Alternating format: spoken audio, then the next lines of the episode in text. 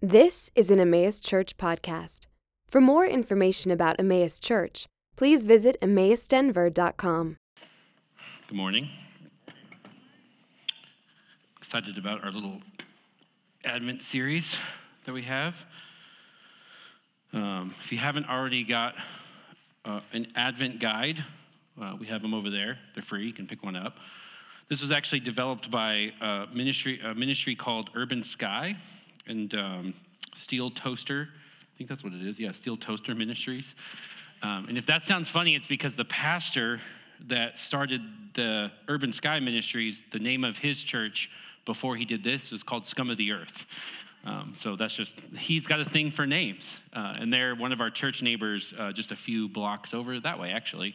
Uh, and their current lead pastor, Daniel, uh, is someone that I connect with every now and then. He's a, he's a wonderful dude down from, another dude from Texas, actually, another guy from Texas.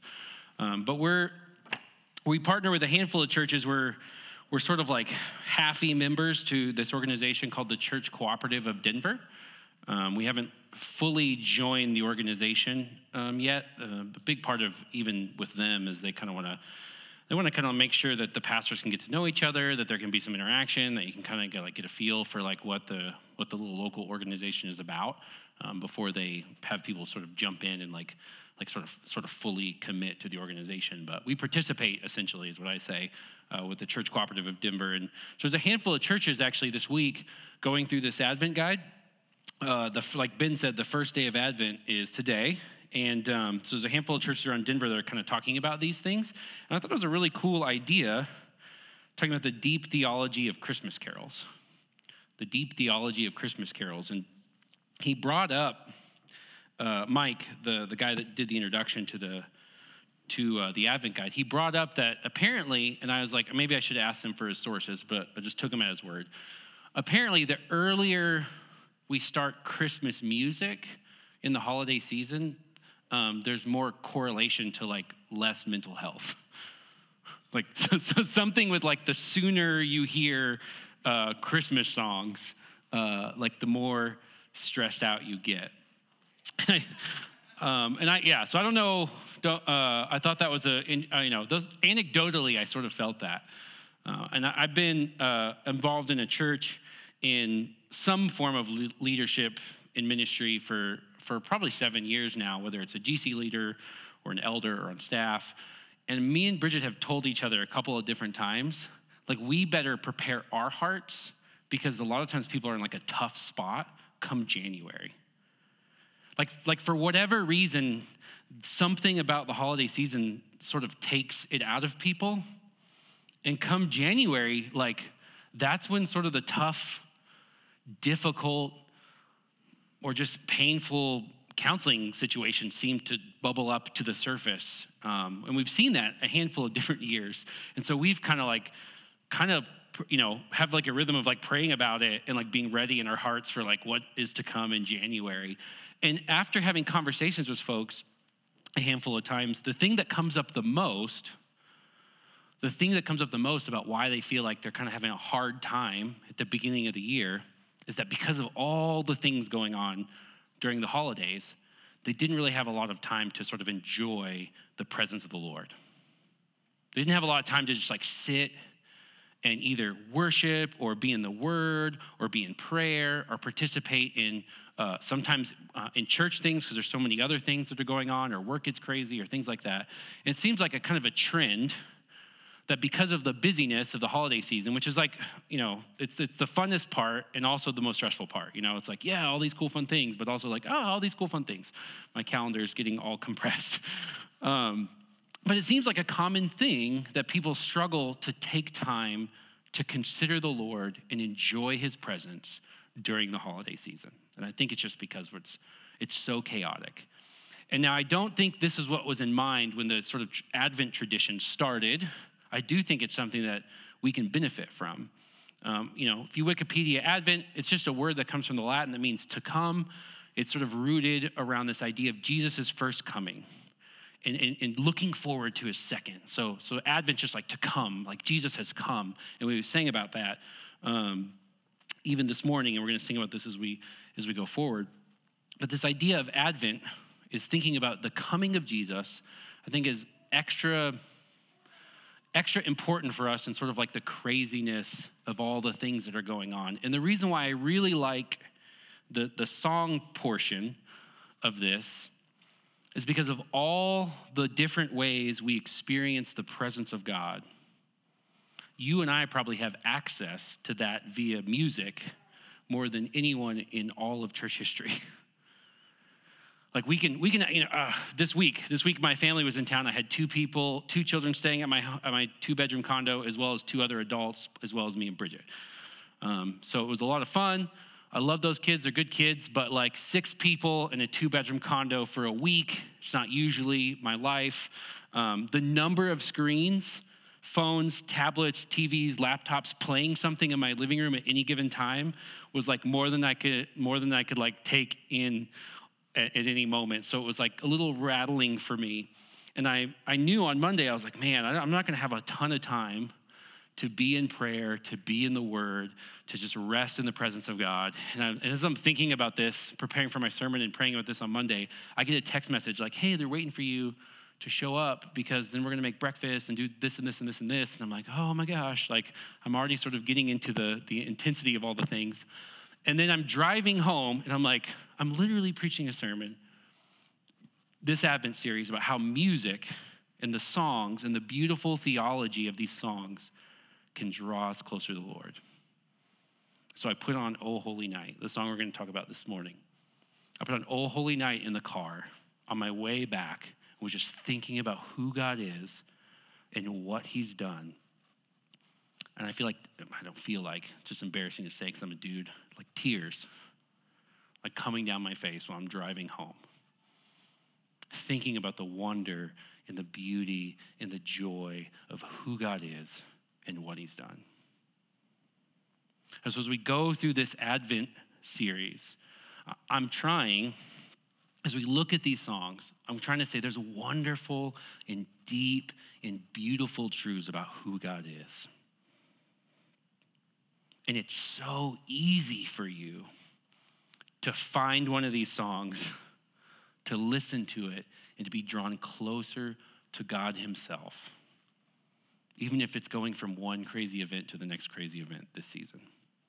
And I think the music is just a, is just a wonderful kind of place for us to do that. And, it, you know, I was thinking about how that even shows up in Scripture this idea that like music is something that, that draws us into the presence of God. Music is something that gives us a sort of a sense of or gives us an experience of God Himself. And it doesn't say it's explicitly a song, but before the fall, the first thing Adam does when he sees Eve is he gives a little poem.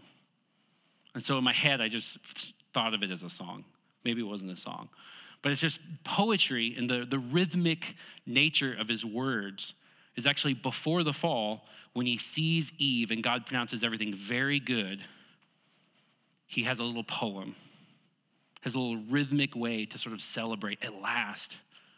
I have, have someone I can enjoy this creation with at last. And he has this like poetry little, little, little section in our, in our scripture.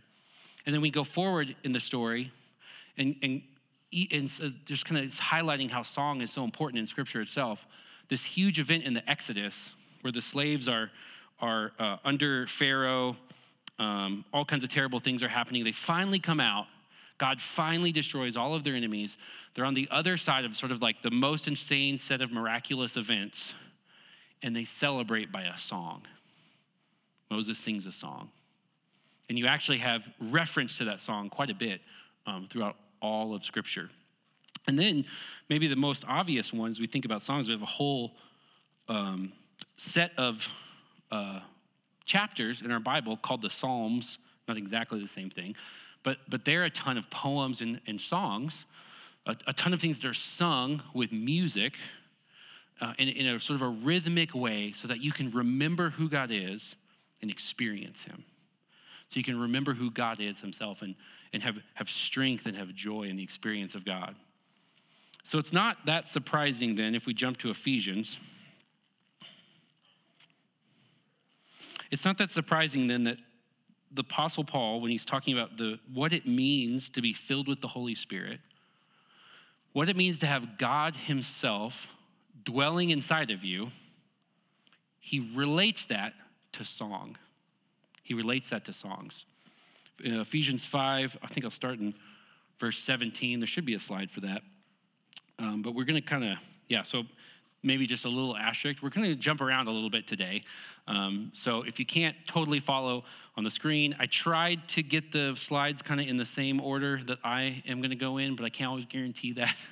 Uh, it's a lot harder when we're jumping around than when we're sort of just walking through a passage. So we're going to kind of jump around. I'm going to reference some scripture. I'm going to reference the song, um, "O Holy Night." That's the, the deep theology of that psalm or that song, "O Holy Night," that we're going to we're going to talk about this morning. Um, but look look what he says in Ephesians. He's talking about the Holy Spirit. He's talking about God Himself dwelling in us. In verse 17, he says, Therefore, do not be foolish, but understand what the will of the Lord is. Do not get drunk with wine, for that's debauchery. But, he says, be filled with the Spirit. Be filled with the Holy Spirit, with God Himself dwelling in you. And verse 19 says, Here's how this flows out what it means to be filled with the Spirit. Addressing one another in psalms, hymns, and spiritual songs, singing and making melody to the Lord with your heart. Singing to each other and singing to the Lord. That's evidence of God dwelling in us, is that we would bust out in song. Uh, I'm not gonna, I may, I may be tempted to do that at times, so I might, I'm t- but I'm glad that Ben is the more talented one to help lead us in singing. Uh, but, but, but even, in, even when you're listening to that song in the car, or when you're, you're singing to one of your friends, or you're, you're dwelling on who God is and you're considering the wonders and the beauties of his character, being filled with the Spirit is associated with singing, is associated with singing. So this morning, again, like my goal then is to give us some, a couple of maybe like weighty little pieces of information from Scripture about who God is and about what that means for us in the song, O Holy Night. In the song, O Holy Night. And if you have an Advent guide, you can look ahead to all the other songs. Um, I thought one thing that was kind of neat, um, you can basically, these are all fairly popular songs, maybe with one exception. Uh, you can find the song in about any genre you want. Um, so I have uh, like one of my favorite versions of "O Come, O Come Emmanuel" is from an EDM artist. So like if you can find that, uh, then you could probably find a version of "Oh Holy Night" that you really like. Um, Carrie Underwood was my favorite one, and I don't listen to country music like at all, but she crushes it on "Oh Holy Night." Um, so you're don't shake your head at that. so see, we all have a little different vibe on on what kind of music we're going to listen to, and that's okay. That's the beauty of these songs. Um, so we're going to talk about "Oh Holy Night." We're going to talk about two things: what God did and who you are. Since I had to introduce Advent and kind of introduce the idea of the songs, we're just going to hit on two things with O Holy Night what God did and who you are. So let me pray for us. That was probably like the longest introduction before a prayer ever. I know that, I, am aware. Um, so we just have two points. Uh, let me pray and ask for the Lord's help so that as we look at this song, this Oh Holy Night, which we're going to sing after we take communion, as we look at this song, we can sort of figure out what God did uh, and, and who you are. So let me pray. Heavenly Father, I thank you um, that you didn't just beam a textbook down for us to read facts about you. Um, you desire to engage our emotions, our feelings, our whole heart, mind, and soul, Lord. You want us to have a sense of you, not just in our head, but in our heart. And I know that music is a way that you fill us with your spirit. Music is a way that, that shows that we're enjoying and worshiping you. And even as we sung this morning, it's your presence that gives us our strength. And it's hard. It's hard to take time to consider your presence in a season that's busy, even if it's busy with things we enjoy and things that are fun, Lord. And you've given us uh, so many tools to experience your grace in word and in prayer and in fellowship and also in song. So I pray as we just look at Oh Holy Night this morning that there would be wonderful truths about who you are that would resonate in our hearts and stir us to have a sense of who you are when we sing and when we worship you. In your name I pray. Amen. All right, so kind of verse one. on O Holy Night, it starts out by just saying, O Holy Night. This is the idea that a, this is a very special night. Uh, we talked about the idea of what holiness means. We're talking about when we talked about Sabbath. It's something that's set aside. That's for a, for a special purpose for God. Oh, holy night! The stars are brightly shining. It is the night of our dear Savior's birth. And you may have picked up on it. I said at the beginning, "What has God done?" And the word up there was kenosis. And if you've never heard of that word, neither had I. Um, but it's a word that comes from Scripture. It's a Greek word that basically means to empty oneself. So it's this idea that, yes, our, our Savior was born into this world, but he was born into this world by emptying himself. And that comes from Philippians. So let's look at Philippians real quick, 2, starting in verse 5. Paul's writing a letter to a church, and this is where this word comes from. That's why we're kind of going to this passage. He says, Have this mind among yourselves, which is yours in Christ Jesus. He's, he's trying to tell us what God has given us, the sort of the perspective that God has given us on those around us. And this perspective is given to us by Jesus himself because we're united to Jesus. And now he's going to go on to sort of explain what sort of attitude that Jesus has as he goes forward and serves others in the community. Verse 6, here's, here's sort of Jesus' attitude as he came, uh, as the psalm says, the night of our dear Savior's verse, verse 6, who, though Jesus was in the form of God, did not count equality with God a thing to be grasped. He, he, he couldn't say this more directly, saying, though he, uh, I guess John says this more, John says the phrase, though he was God, he is God. He's with God. Jesus is God. He's, he's in the form of God. He did not count equal, equality with God a thing to be grasped. He wasn't, he wasn't making himself much. Verse 7 then says, But this is what he did do he made himself nothing, or he emptied himself. This is kenosis. This is where that word kenosis comes from. This is what he actually did. He emptied himself by taking on the form of a servant, being born in the likeness of men. One of this is, um, you know, we could spend a lot of time just kind of thinking through this idea of the fact that Jesus was God and Jesus was man and he was fully man, he was fully God, and how does that all work itself out? But I just, one of the ways that I think is really simple, a theologian I appreciate, he says, God added humanity to himself by subtraction. God added humanity to himself by subtraction. He emptied himself. He, he left a perfect harmony in the, in the presence of the Father, where there's fullness of joy to, to care for us and to step down into the world, to empty himself, to give up of himself by taking on the form of a servant. And then look at what he does in verse 8. And being found in human form, he humbled himself by becoming obedient to the point of death, even death on a cross. So he gave everything up, leaving the presence of the Father. He emptied himself of all the joy eternal that he had with God himself, not to just show up in this world, but to obey all the way to the point of death.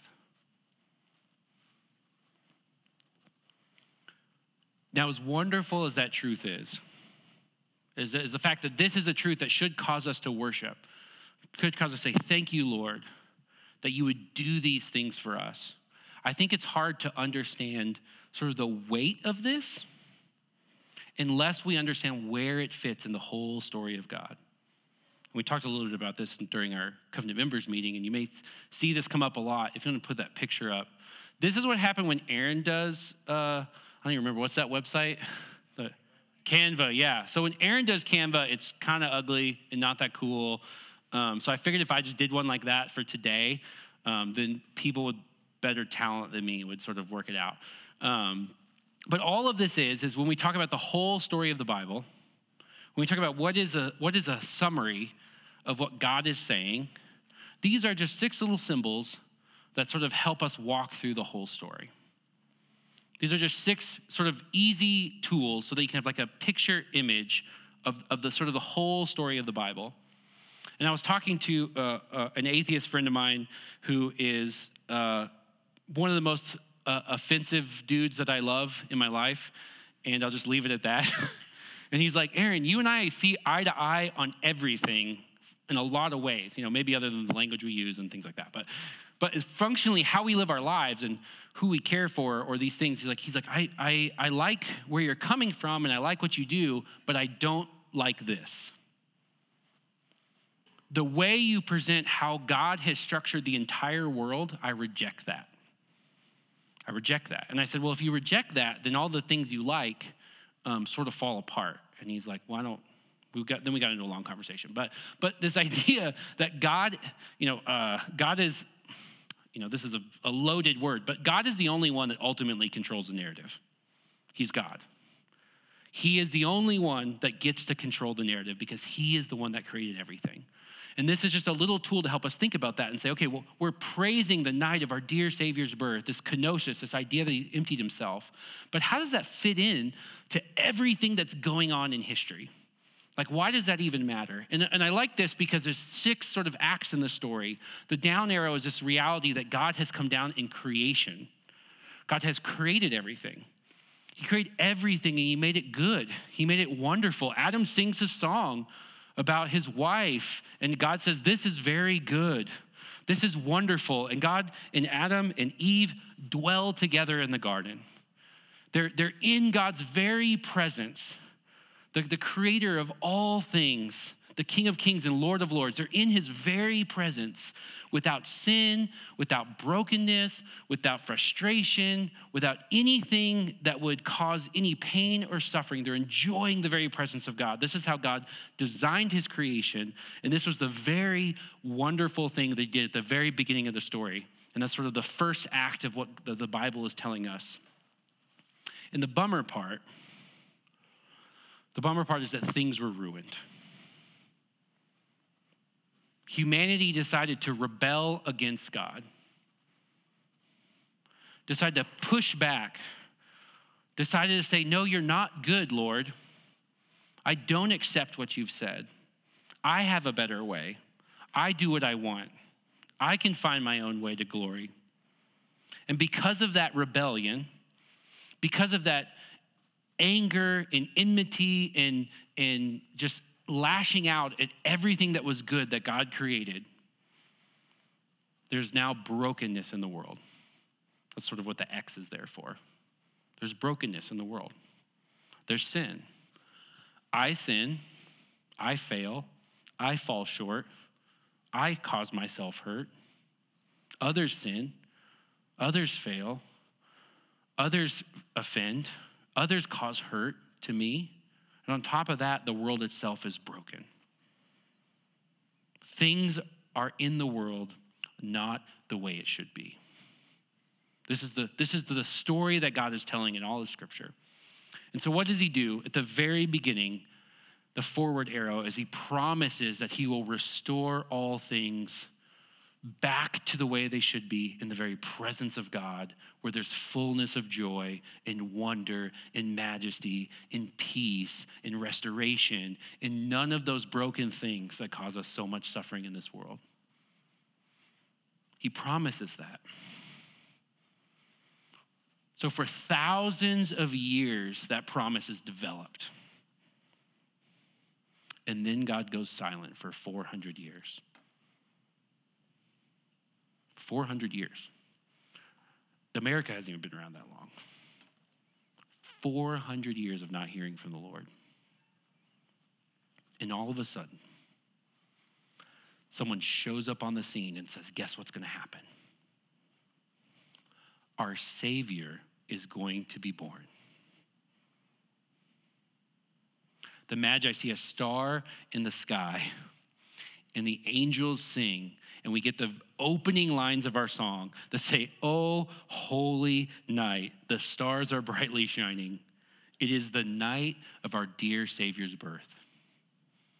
The beginning of everything being restored, the beginning of us being able to be back in the very presence of God, the beginning of my sin, the sin of others, and the brokenness of the world beginning to be fixed is what they're celebrating at the beginning of Oh Holy Night. This is what God is doing. There's a new act in the story, and he's entered in, he's emptied himself so that he could bring everyone back into the presence of the Lord, even though we all sin and fall short of that glory. Verse 1 verse 1 actually talks about sort of the idea of this in the story. It says, Long lay the world in sin and error pining. Pining is not really a word we use that much, but it's like wasting away. Long lay the world in sin and error wasting away. It's acknowledging the story. It's saying there has been brokenness for a long time. And it feels like nothing is worth it. Because how many millennia has it been of men trying to bring in something that is peaceful and eternal and fulfilling and, and sort of re- resolves all the problems that are in the world, whether they're in us or whether they're outside of us or whether they're a part of the world? It's like none of this is working out. But then the next line says, Till he appeared, and the soul felt its worth. The soul felt its worth. Jesus emptied himself, came down in the form of a slave, was obedient unto death because he said, You were worth it. Because he loves you. You are worth it to him.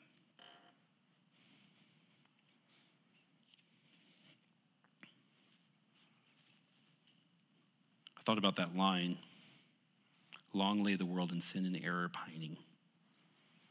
And I was like, man, there's a lot of sin and error in my life and in those around me, and in just the broken, messed up things in the world that keep me from enjoying the very presence of God.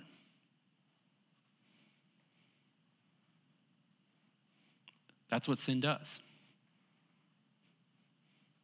Sin breaks that relationship so we can actually enjoy and rest in and appreciate God Himself.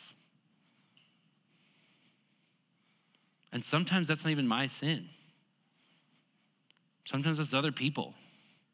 It is my sin. That definitely happens. Sometimes it's completely outside of my control.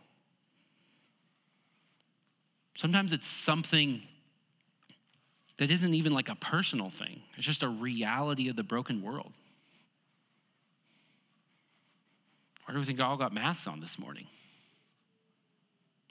Things are not the way they should be. There's painful, broken things in this world that, that keep us that keep us from enjoying the beauty and the wonder and the majesty of God Himself, that keep us from, one, from enjoying the entire purpose of this creation is for us to be in the presence of God and enjoy Him forever.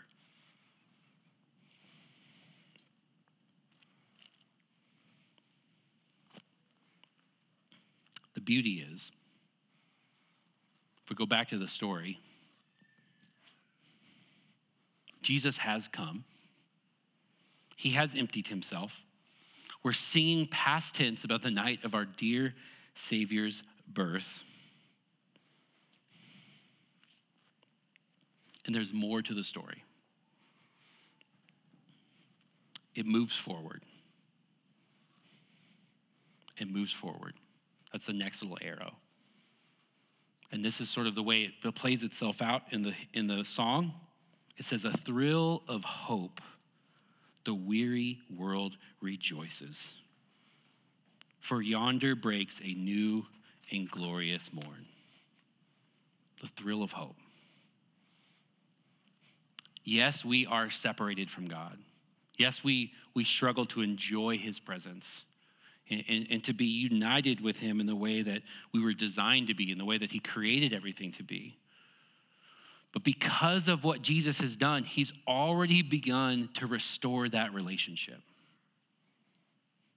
And we, we spent a lot of time in, in Hebrews talking about this because he's in heaven risen from the dead, because he has accomplished a, a significant, most important part of the plan of God and emptying himself and dying and raised again, a thrill of hope, the weary world rejoices. Because now Jesus himself is taking all of those things that get in the way between you and the presence of God and beginning to mend those things. Your sin, others' sin, broken things in the world, none of those things can keep Jesus from doing what he came to accomplish by bringing you into the presence of God. Because he is capable, because he's God himself. So, what God did, kenosis, what God did, what did he do? in light of our rebellion, in light of everything that's broken, in light of us shaking our fists at him in the fall, he actually emptied himself for us. He actually worked to restore that relationship in what he did on the cross. Oh, holy night. so, you know what that means? It means you are loved. Who are you? You are loved and you're worth something to the creator of the universe that he would do those things. He cares for you, has compassion for you. He would suffer in this world for you. He would leave the glory of the majesty of the presence of God for you, even if you want him to, and you forget about him and you ignore him. He loves you and is pursuing you. That's who you are. You're loved because of what we sing about in Oh Holy Night. It's proof of God's love for you. First John brings this up. Starting in verse 4.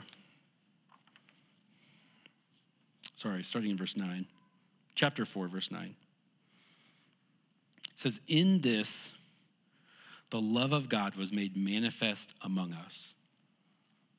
So, do you want to understand together how much love God has for you? Let me tell you what this is that God sent his only Son into the world so that you and I might live through him.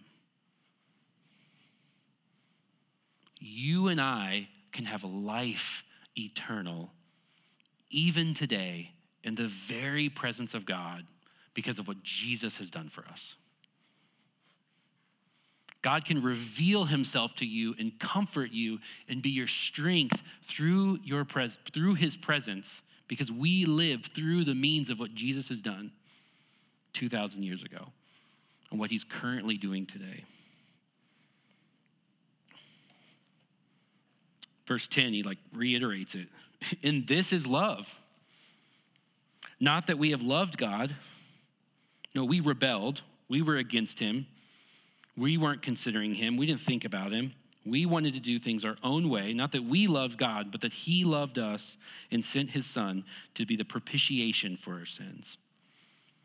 It's a big word, but because we rebel against God, because we act as we act as enemies of God, God should punish us we do fall short. We don't, we don't, we, we can't stand in front of a holy, majestic God who's sinless and perfect by ourselves. He should punish us for the, for the ways that we rebel against him. But part of Jesus' emptying himself was to, was to take that punishment himself. That's where the propitiation, he, he satisfied the just wrath of God. That's why you are loved.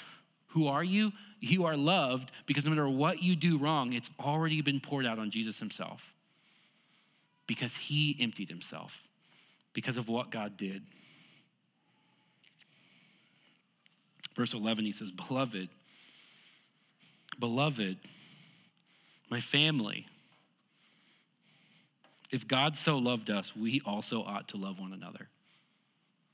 If this is what God has done, if He's poured Himself out for you,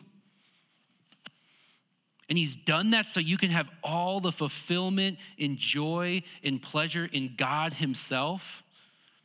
If he's given you all of that and you have a sense and experience of that, why can't you give a little tiny piece for those around you? We should love one another. And this shows up in O Holy Night. It's verse three uh, in the guide. It's uh, in most songs, it's the, just the second verse. Um, it says, Truly, he taught us to love one another. His law is love, and his gospel is peace. He has shown you what true love looks like, giving himself for us, bringing us back into the presence of God. His gospel, gospel, we, you know, we say the beauty of the gospel is a phrase that we use a lot. It's beautiful. It's good news. That just, the word gospel just means good news. It's good news that he has made peace between God and man. It's good news that he's fixed what was broken at the very beginning of the story so that now you can actually experience the very presence of God. So that your sin can begin to be mended, so that other sin can begin to be mended, so that things in the world could begin to be restored. That's the good news of his peace.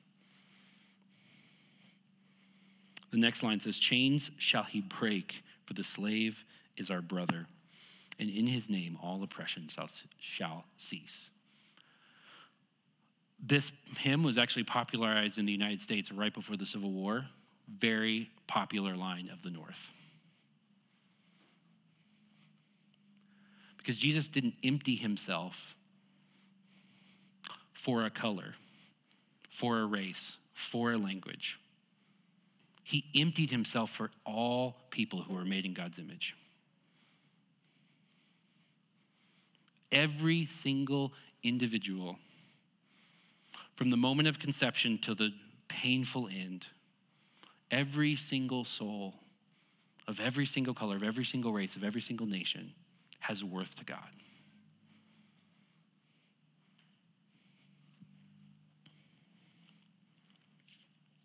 calls us to restore things. And in his name, all oppression shall, shall cease.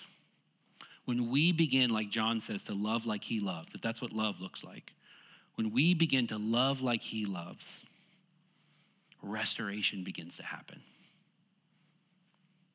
He's, he's drawn you into the presence of God. He's formed us. He's God with us, Emmanuel. We sing that earlier. He's formed us so that we could restore things around us and where He's placed us. He's transformed us so that we could love others outward, so that we could also empty ourselves for our friends and our neighbors because we're so filled with the presence and wonder and beauty of God. We can actually draw others like Christ has done also into the presence of God so that they can be restored as well. This is why we're here. This is what God is doing. We talked about his mission uh, last week a little bit. He spelled out the story for us. He's moving towards new creation, the, the final ultimate realization where we have no experience of sin at all. And all we know is restoration in his presence. That's where he's going, but he's doing that by bringing his presence into a people and making them a light to those around us. This is what he's doing. And I think about that, and it's like a little bit overwhelming and intimidating because things are very broken around us. How do we, little Emmaus, shine like a light in this world? How do we cut through maybe the noise that's just even in the city that we live in? we remember what God has done. In Philippians, where we started, I stopped because there's more. He didn't just empty himself and die and raise and go somewhere and hang out for a little bit and, like, I don't know, wait for something. Look at what Philippians 2, verse 9 says about Jesus, what he did. He says, Therefore, God has highly exalted him. This has actually already happened. God has highly exalted him and bestowed on him the name that is above every name, so that in heaven and on earth and under the earth and every so that every knee should bow in heaven and on earth and under the earth and every tongue confess that Jesus is Lord to the glory of the Father. Jesus is Lord. He has been exalted. He is sitting on the throne. And when he says to the disciples, Go, be a light to the nations, shine my presence to those around you where I've placed you, he says, Because I will be with you always, even till the end of the age. I will be seated in the heavenly throne through my spirit. You'll be connected to me, and I will be with you until the end of the story. I'll be with you until all things are made new.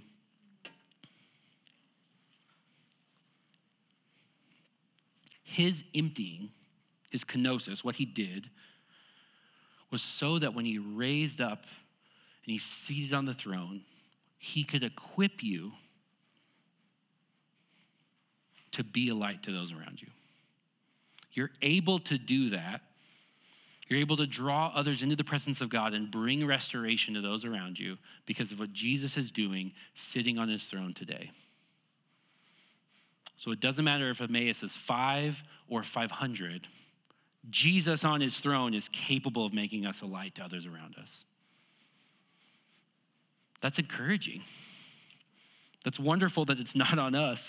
And I love the line in the second chorus or the third chorus, depending on what version you're looking at. It says, Christ is the Lord. And it draws it out, like for a bit. Because it's just such a, it's a wonderful exclamation mark on the reality that we're not stuck in this world without a king ruling and reigning everywhere you are, every person he's brought into your life, every difficult thing that you have had to deal with, are dealing with, or going to deal with, is coming at the sovereign hand of our Lord, who is the same one who emptied himself for you. And if he's given you that, will he not give you all things? Will he not equip you appropriately to be a light to others in the world? We are in sin and error pining, wasting away but he's sitting on his throne so that we can be restored, so that we can be refreshed, and so that we can be a light to those around us. Christ is the Lord. It's his power and his glory evermore proclaim, not ours. His power in his glory evermore proclaim. Amen. That's what equips us. That's what, that's what enables a song in a car between crazy events to give us a sense of who God is and, and give us joy and peace when everything might be crumbling around us. And I would just encourage you you have a guide, there are some songs. Life is going to be crazy in the next month. Remember that even if it's just for a moment, Jesus is still on his throne, and through something as simple as a song, he is capable of drawing you into the presence of God and comforting you. Even if it's for a few minutes between one crazy thing and the next crazy thing. He's given us all these wonderful means so that we could have more of a sense of who he is, so that we could have our strength, so that we could have our joy. And I hope kind of during this Advent series, we can, we can use some of the deep theology of these Christmas carols so that when we sing, even in a few minutes, Christ is the Lord, praise his name forever, that means something to us and draws us into God himself. That's the beauty of what Jesus is able to do as we wait for that final down arrow in the story of full restoration where we don't even know what sin is. We forget all of the broken things because we're enjoying in its fullness the wonder and the beauty of God Himself. In the meantime, though, we can sing and we can worship and we can still have a sense of who God is. Let's pray.